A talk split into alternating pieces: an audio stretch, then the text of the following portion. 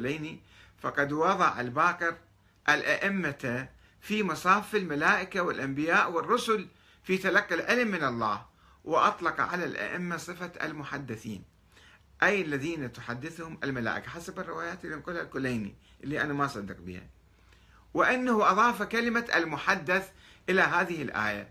وما أرسلنا من قبلك من رسول ولا نبي ولا محدث. أضاف إلى كلمة ولا محدث. وتزعم بعض الروايات أن الباكر اخترع دعوى المحدث. هو الباكر طلع الفكرة. مما ولد صدمة في في صفوف شيعته. كما يقول الكليني ولدى أقرب المقربين إليه كحمران بن أعين الذي سمعه يقول بأن عليا كان محدثا. الإمام باكر كان يقول الإمام علي كان محدث. فسأل أبا جعفر فقال له يحدثه ملك قال له شنو هذا؟ قال له إيه ملك ملك يجي يحدثه. فقال حمران أقول إنه نبي أو رسول؟ قال لا بل مثله مثل صاحب سليمان ومثله ومثل صاحب موسى الخضر يعني الرجل الصالح ومثله مثل ذي القرنين. وقرأ الباقر هذه الآية هكذا وما أرسلنا من قبلك من رسول ولا نبي ولا محدث. ويقول أبو حمزة الثمالي أنه سأل الباقر وأي شيء المحدث؟ شنو هذا المحدث؟ قال ينكت في أذنه فيسمع طنينا كطنين الطست أو يقرأ على قلبه فيسمع وقعا كوقع السلسلة على الطست. يسمع شيء رنات خفيفة يعني. هذا الكافي يقول الكليني وبالرغم من محاولة بعض الأحاديث التفريق بين النبي والمحدث ونفي النبوة عن الأئمة أن الأئمة لا مو أنبياء إلا أن تلك المقولة أحدثت اضطرابا كبيرا لدى الشيعة اللي انتشرت زمن الباكر بالنسبة منسوبة إلى الذين أخذوا يتوافدون على الباكر ويسألونه عن هذه الدعوة العجيبة الغريبة. هذا كما يقول الكليني مو كما أقول أنا. أنه شنو هاي الدعوة مطلعة جديدة أنت؟ هل هي النبوة؟ قام يسألوه شنو أنت تقول؟ أنا النبي يعني ويزعم حمران بن أعين أنه سأل أبا جعفر بعدما أخبره بحديث الملك للإمام قال له شنو يعني ما أنت تقول أنت؟ تقول أنه نبي يقول حمران فحرك يده هكذا. يعني ها مو نبي ها عن النص يقول أو كصاحب سليمان أو كصاحب موسى أو كذي القرنين أو ما بلغكم أنه قال وفيكم مثله. هذا أيضا تأكد الرواية هذه. وعن عن زرارة ابن أعين عن أبي جعفر قال الأنبياء على خمسة أنواع. منهم من يسمع الصوت الأنبياء مثل صوت السلسلة فيعلم ما عني به.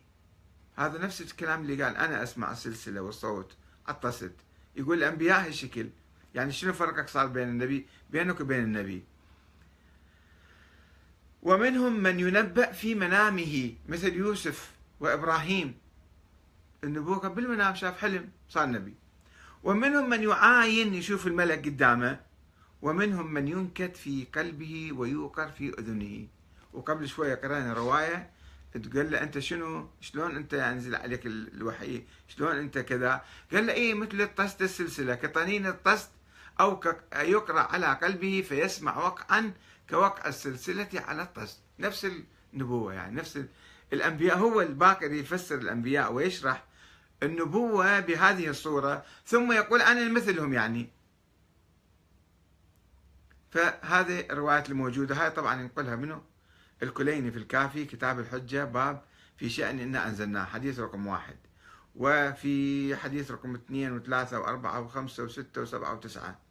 الباب الحجة باب في أن الأئمة يزدادون في ليلة الجمعة حديث رقم واحد واثنين. الكافي أيضا كتاب الحجة باب أن الأئمة محدثون مفهمون حديث رقم خمسة. وباب في أن الأئمة بمن يشبهون ممن مضى. وكراهة القول فيهم بالنبوة. حديث رقم واحد وثلاثة وأربعة وخمسة. وبصائر الدرجات جزء ثمانية باب واحد في الفرق بين الأنبياء والرسل والأئمة ومعرفتهم وصفتهم. حديث رقم ستة. هاي كل الأحاديث ينقلوا هذول الجماعة. الآن نسأل ما مدى صحة هذه الأحاديث؟ الإمام جعفر الصادق يقول لا تقبلوا علينا حديثا إلا ما وافق القرآن والسنة. شفتوا؟ الله قال أكملت لكم دينكم اليوم أك... ورضيت لكم الإسلام دينا. بعد ما في شيء إضافي بالدين حتى ينزل عليك وحي.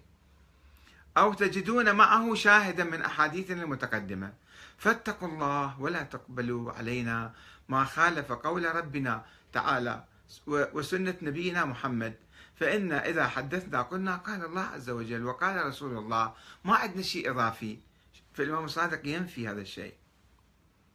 بالإضافة إلى أن دعوى المحدث أو نزول الملائكة على الأئمة دعوة بلا دليل. طيب من شلون تثبت كلامك؟